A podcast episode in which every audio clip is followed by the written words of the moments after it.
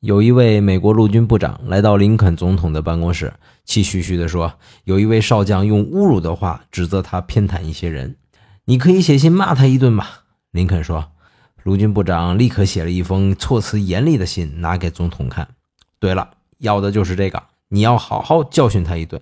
但是当这个部长把信叠好，准备装进信封的时候，林肯却叫住他，问：“你想干什么？”“当然是寄出去啊。”林肯却大声地说：“不要胡闹，这封信不能发。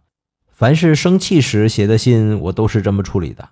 这封信写得很好，写的时候你已经解气了，现在感觉好多了吧？那么就把它烧掉，写第二封吧。